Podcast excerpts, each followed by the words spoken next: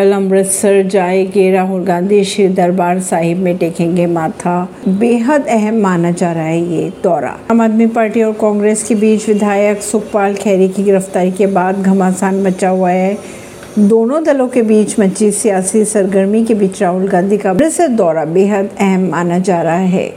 कांग्रेस नेता राहुल गांधी सोमवार को यानी 2 अक्टूबर को निजी दौरे पर पंजाब जाएँगे। इस दौरान वह अमृतसर स्थित श्री दरबार साहिब में माथा भी टेकेंगे और सेवा भी करेंगे। नई दिल्ली से।